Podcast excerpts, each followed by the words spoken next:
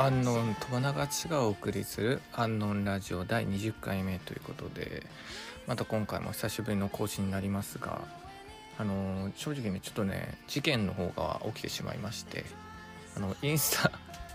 インスタグラムがあの凍結しました。なので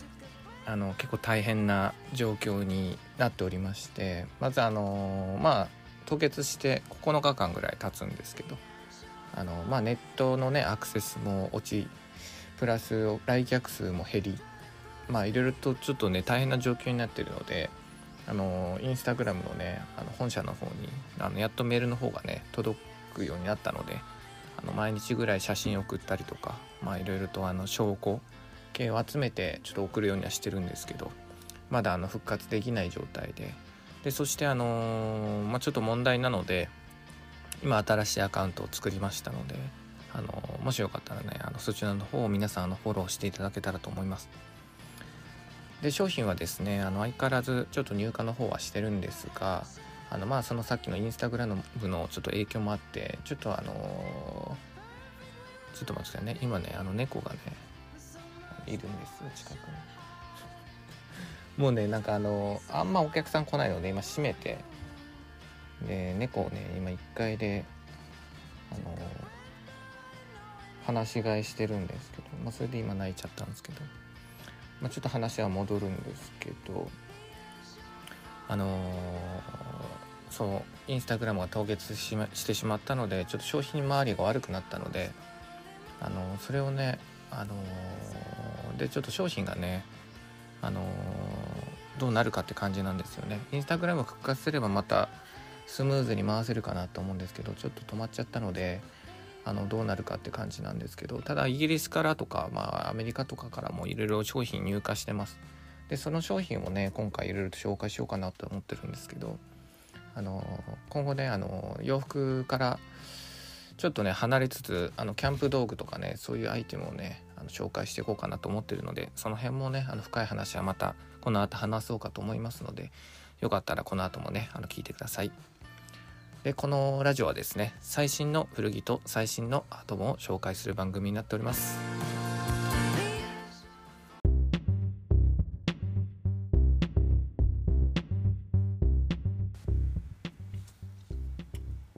はいそれではですね商品紹介の方をしたいと思います。で今回入荷した商品がですね1960年代から70年代のブリティッシュアクアスキュータムバルマカンコートになります。でバルマカンコートがですまあバルマカンコートだけではないんですけどそれとは別に、まあ、A ラインのあのキャメルコートとか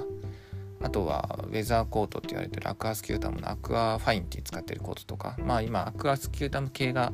あの大量に入荷しております。でまあアクアスキュータムは結構1960年代70年代にあのたくさんいろいろな素材で作ってる時代がありましてまあ前もね多分以前話したかな話したと思うんですけど、まあ、ギャバジンはまあバーバリーなんですけど、まあ、アクアスキュータムだったらアクアファイブとか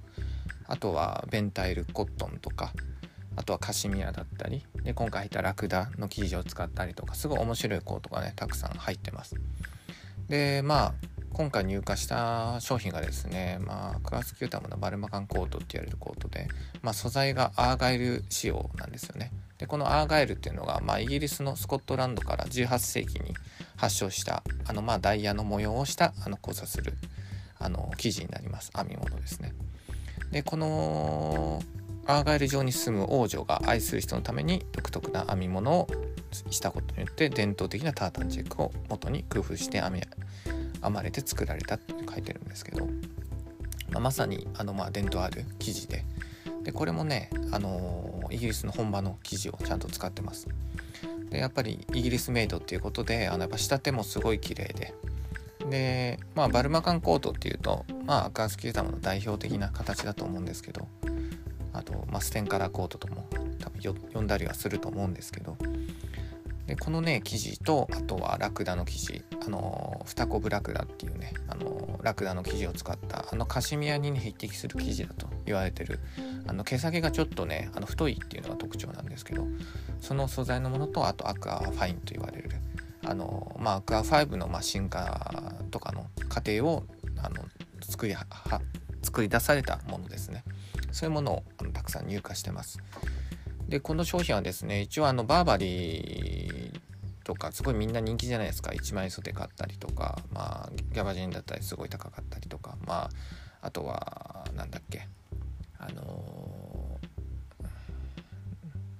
玉むしろか。玉むしろとかね。ああいうのがレアだからって1枚袖でいいって言ってまああれでも8万ぐらいすると思うんですけどでも正直今回出す商品は全部2万9800円で出してます。めちゃめちゃ破格です。で仕立て方もまあラクダの方はなくなっちゃったんですけどあれは本当1枚袖に近い。ラクダ塩のもので、まあ、細かく仕立てまし仕立ててましてあの素晴らしい形です。あの特に女性の方が着るといい A ラインが出るのでねすごいよくいいあのあのコートだったので、まあ、やっぱりそれですぐ売れちゃったんですけど。でまたね今後もねアクアスキュータムとかあとイギリスのねあのー、なんだっけあのー、さあさあなんとかだっけな。す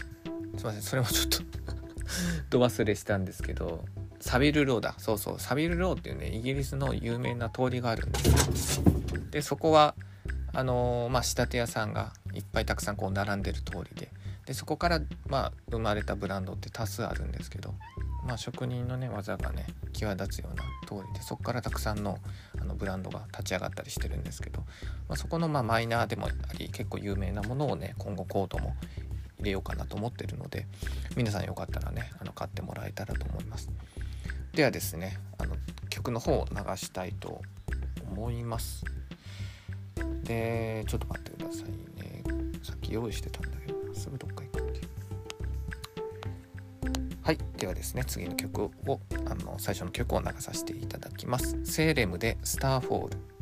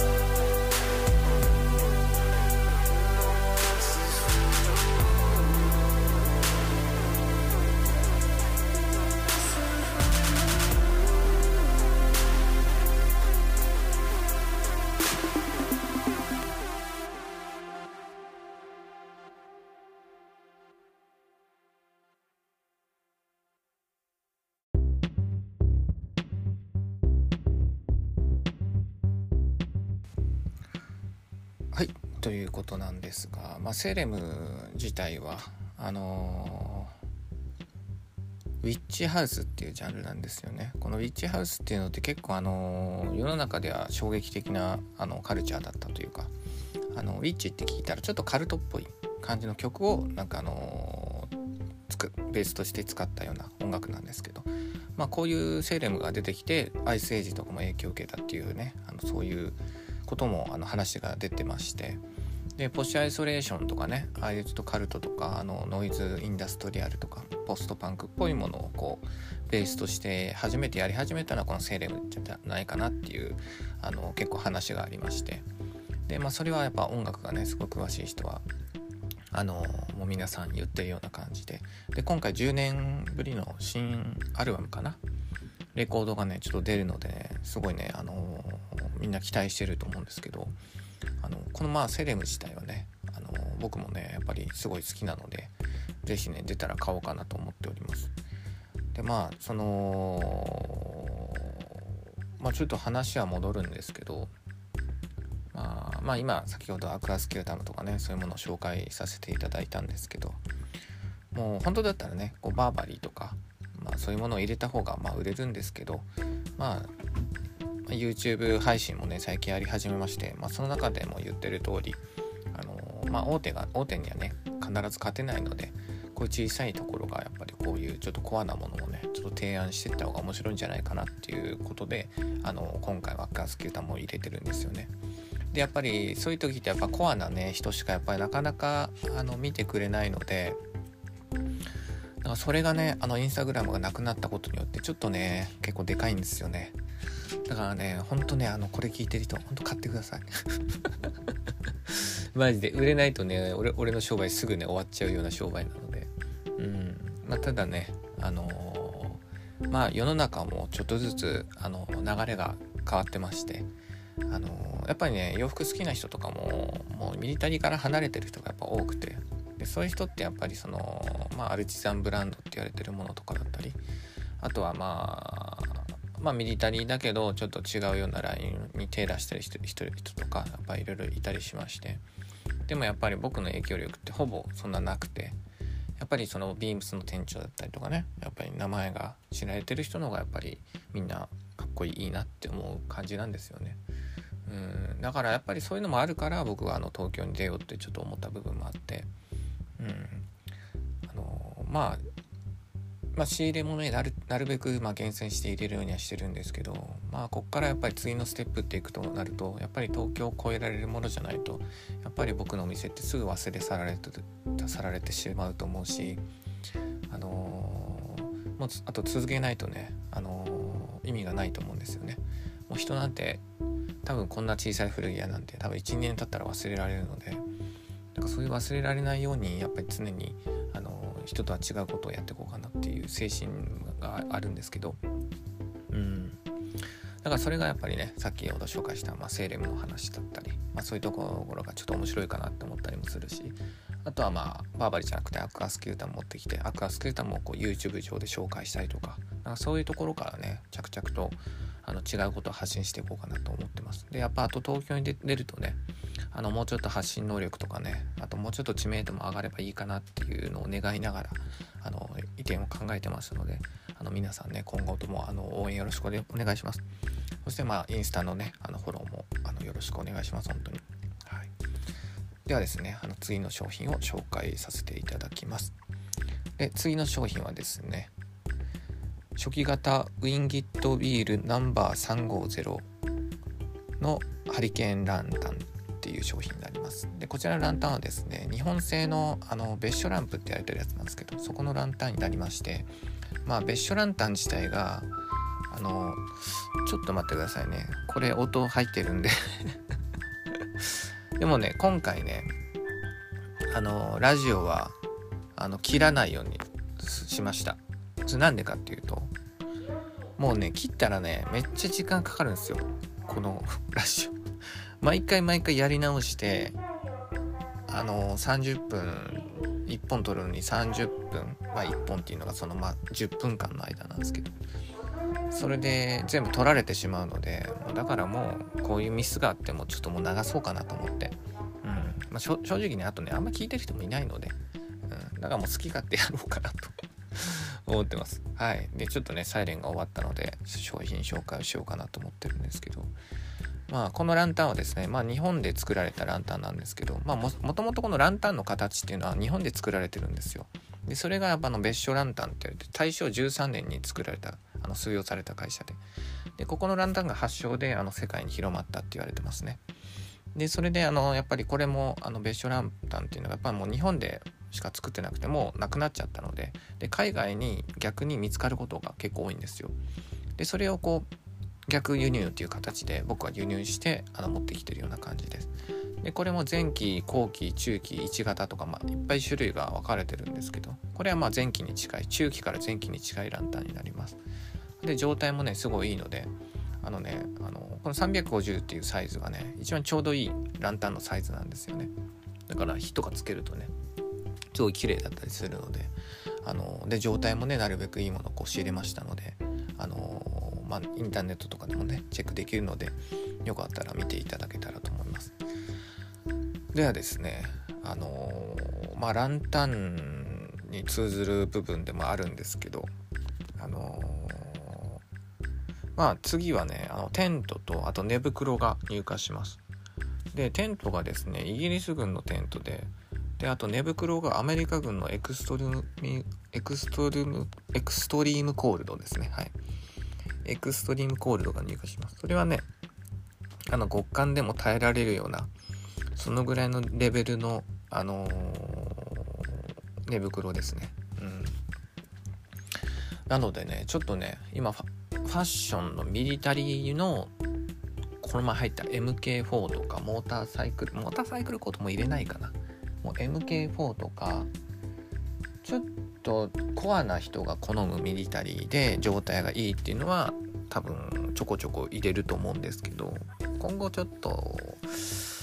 もう世の中にね最近もうモーターサイクルコートとかブラックモスウォールスキンとかもめちゃめちゃ人気で出回りまくってるんでやっぱりそういうのってファッションじゃなくなるのでだからまあコアなファッションで、まあ、状態がいいのをなるべく入れてあとはこういうちょっとキャンプ道具とかこういうランタンとか寝袋とかあとバックパックとかそういうものをね今後揃えていこうかなと思ってます。でやっぱりね今キャンプブームでやっぱこういう人も求めてる人も多くてやっぱりライフスタイルとしてあのすごい面白いと思うのであのよかったら今後もね入荷していくのであのまたチェックしていただけたらと思います。ではですねあの次の曲を流させていただきます。1995エピルエポシーのゲット2ナノ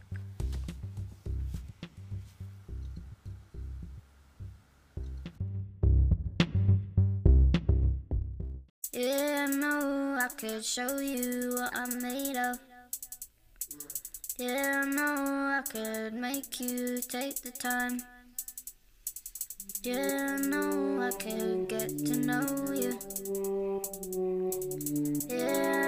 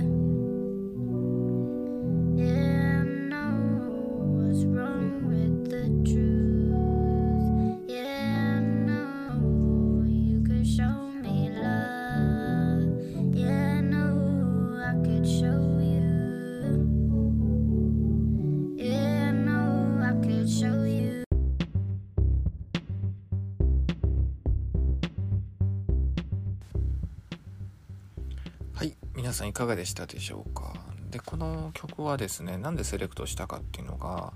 あのまずディーン・ブラントが関わってたっていうところでセレクトしてみました。でまあディーン・ブラントっていうとですねまあハイプ・ウィリアムスって昔の、まあ、5年前ぐらい10年前か。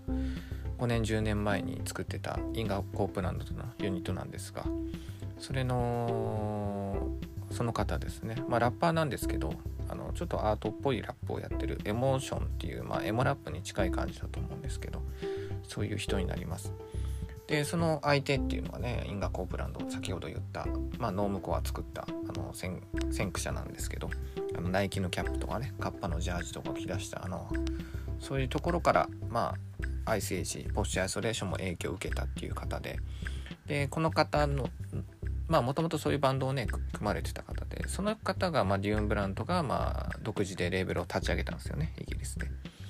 でそのレーベルからあの新しい結構良さそうな人が出たので今回あの紹介させてもらいました。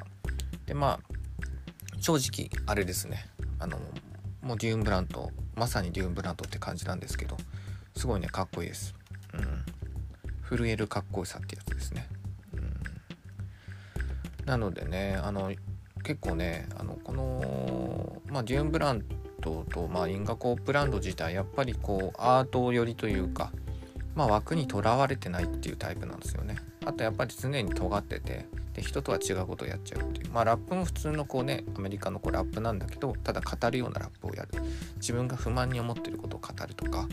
あとはまあそういう黒人差別だったりそういうことに対してこう黙々と語るような感じだったりも全く関係ないものをかけたりとか、うん。まあ、自由自由度が強いっていう感じですかね。だからまあそういう人を多分カウンターに捉えてやってる方だとは思うんですけど、うん、ちょっとね今ねスマホの調子悪くて大丈夫かな。うん大丈夫ですね。そう。でやっぱそういうところがねやっぱかっこよくて。うん。まあ正直ね生きてる中あの違うことをやるってねやっぱみんなから笑われることなんで、うん、まあそういう人たちもあの結構いろいろやっぱり認最初は認められなくてでちょっとずつ認められて今あのすごい今までの地位を勝ち取ってね評価されてる方なのでやっぱりそういうのをねやっぱり自分たちレーベル立ち上げることによってあのそういう人がねあのバカにされなくなるというか、うん、そういう人がやっぱりそのちゃんと土地を作ってあげて若い子がそこにあの自分が好きな種植えてってごらんって言えるようなそんな形でやるスタイルは本当かっこいいなって思うし僕もやっぱそういうことをやっぱやりたいなっていうふうにねあの目指してる部分でもあるんですけど。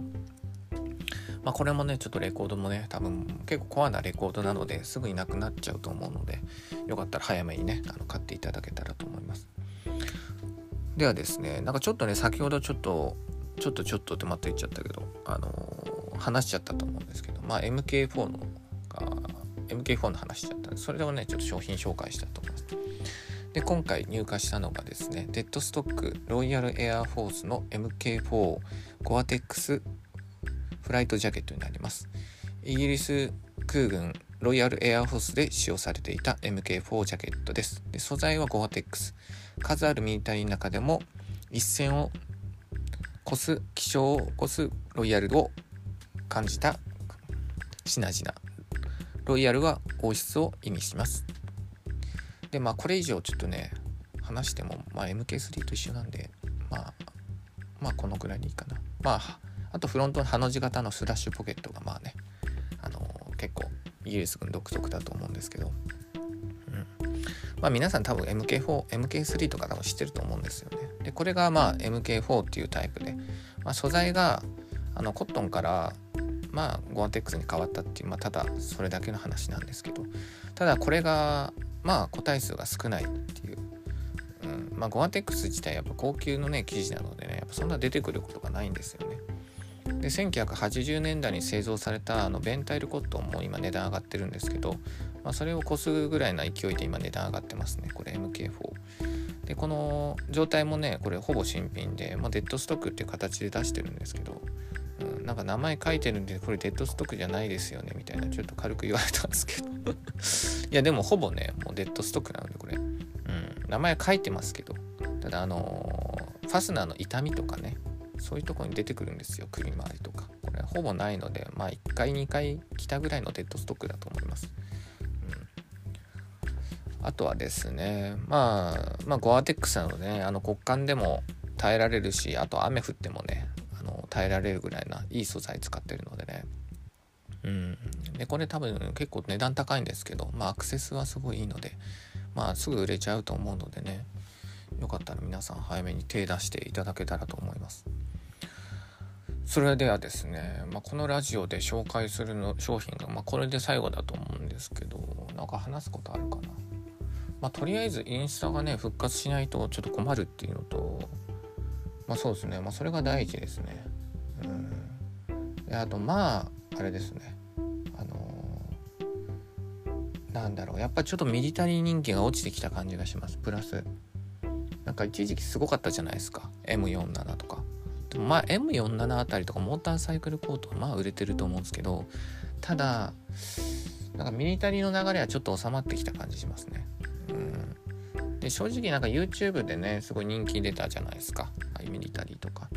うん。でまあもともとそういう風潮があったというか、まあ、周りの僕の友達もみんなミリタリー着出してたしなんかそういう流れがあったんですけどまあ、今後どういう流れになるかなっていうのは先ほど話したような感じになると思うんですけどまあそうだな。まあ正直僕た僕もちょっと YouTube 始めてまして、まあ、このまま続けてやれれば嬉しいんですけどまあ一人でやってるものじゃないのでね。あのやっぱり人となんかやるってやっぱ結構大変で、まあ、なんかこううまくね進んで YouTube も続続けていけたら一番いいのかなと思うんですけどまあそういうのも何とも言えないんですけどね。僕の判断じゃね。うん。でもまあそうだな。まあ正直まあ来12月ぐらいからここの家をもう出るんですよ。多分12時12月から1112月か。まあとりあえず12月から物件をこう探し始めてって感じなんですけどただ自分の父親がちょっと病気になってしまいましてで病気になってしまったんで実家がね自営業なのでどうしようかなみたいな。親父のね後を継ぐ人もいないしで母親も一人になってしまうかもしれないっていう状態でまあでもその病気がうまくね治ればねこのまんまお店も突っ走って12月から探してで見つかり次第お店っていうスタイルでやろうかなと思ってるんですけどであとやっぱねあのちょちょっとねやっぱりこうずっとこう田舎の方で暮らしててこう三浦市っていうところで、まあ、三浦市もちょっとまあ合わないなっていうとこもあるんですけどただ東京も東京でやっぱりこうみんなプライド高いじゃないですか。プライド高いしやっぱり一人一人個性あるから。ちょっと出てったら出てったでやっぱなんかこう疲れそうな。疲れそうな気もしてそのぐらいの俺のメンタル力とか体力あるかなっていう心配が。ちょっと出てきてるんですよね。うん。だから本当は東京に出てがっつりとあのやりたいんですけどただやっぱミリタリーブームもちょっと収まってきてるのとあとインスタで一気にあの、まあ、顧客情報を失ったっていう、まあ、ダブルパンチもあるんですけどだからちょっと悩んでます正直。このまま実家に帰って古着屋さんをやるか、まあ、ネットでもいいのでね最初は。もしくは思い切って都内に出て一人でがっつりやるかみたいな。どっちかなんですよね。うん。ただもうそうだな。まあそこはねちょっとまあこちら側の判断なので何とも言えないんですけど、うん。まあ、またねちょっとまあただの愚痴になっちゃいましたけど、まあ、情報が分かり次第また話が進めばねあのこのラジオでも話そうかなと思ってるので、うんまあ、状況次第ですね本当に。うん。まあまあここだとまあリピーター率悪いのとあと昔吉祥寺でお店やってた時は結構人来たんですよ。だからまあ大丈夫かなっていう感じもあるんですけど。うん。まあただまあ前のね経験あるんでまあ大体このぐらい来ればこのぐらい利益取れるなっていうの分かるんでだからまあ都内で出た方がい明らかに儲かると思うんですよね。うん。それ考えると全然いけるんですけどただまあ気持ちの問題ですね。僕ももう38でまあ親の問題とかねやっぱりまあ自由にでき自由にねまあ一人で生きてるんだけど実はあ、まあ、責任があったりとかそういう部分もたくさんあるんで、まあ、家族がいる人が一番あると思うんですけど僕も同じでやっぱ家族がいるのでねあの実家の方に。だからそれもやっぱりちょっと考える年頃なのでまあこれが20代だと考えずにねもう東京パッて行くんですけどね。うん。まあでもねこの安納はねあのあそういえばみんな皆さんなんで安納って名前つけたか知ってます？安納って実はあの俺はそんな古着詳しくなかったんですよ。でただずっと服が好きで。であとまあ音楽もそんな詳しくないし。でそんな状態で人脈もないしか何もない状態で始めたっていうのが安納の意味なんですよ。でプラス正直頑張って古着とかでちょっとずつ知名度が、あの出るところもあってあのまあいつかね東京を越したいなっていうのが僕の中で目標であってでその東京をねあの越すためにまあ簡単に言うとまあ宣戦布告ですかね。下克上って言えばいいんですかね、はい、そういう気持ちでねやり始めたんですよ。僕も結構尖ってまして、うん、何も何も何もない状態。カルチャーをしっかりとやれば古着屋なんていい古着屋できるぞっていう尖った精神でやってるもので。うん。だからねあのー僕はね本当はね東京まで行ってねそのね自分が建てた旗をね東京の真ん中に建てたいんですよね。うんまあ、でもまああのーまあそれ以上にねお客さんにやっぱり楽しんでもらわないと意味ないなと思うんで、まあ、それは頑張ってまた面白い商品をねセレクトして仕入れていきますのでそこは楽しみにしといていただけたらと思います。ではですね最後の曲を流したいと思います。でさっきねあの曲決めたんだけどすぐ消えるんだよな。iPhone すぐ消える。ではですね最後の曲を流したいと思います。スローパスローパルプで「At It Agone」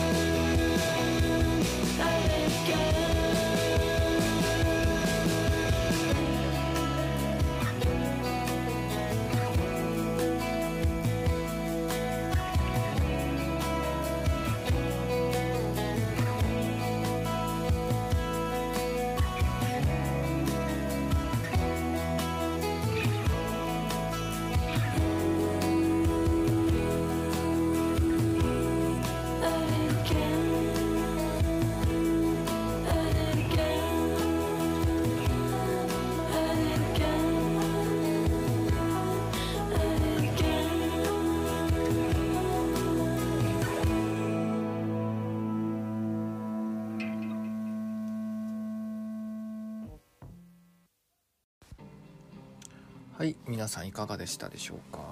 今回は第20回目ということで20回も頑張って続けてますよ。誰も褒めてくれないのに。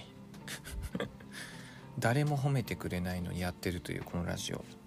そこにね皆さんあの価値をねあの俺につけてください本当 はい。あの毎回ねあのラジオではもう自分のまあ俺のねまあ、まあ、オーナーがどんな感じかとかあとどういう気持ちで商品を入荷してるかとかね。やっぱりそういうのをね知ってもらいたくてあのこの配信はやってます。で YouTube も一緒なんですけど。あの、まあ、一つ共通なのはやっぱり洋服が好きなんですよ。うんやっぱ洋服が好きだしあとなんだろうこうやっぱり洋服に対しての価値ってやっぱ人それぞれだと思うんですけど、まあ、俺は正直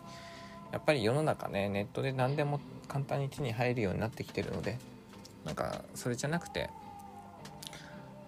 なんかまあオーナーの人柄とかオーナーのやっぱこだわりとかやっぱそういうまあ職人さんとかもね世の中たくさんいると思うんですけどやっぱそういう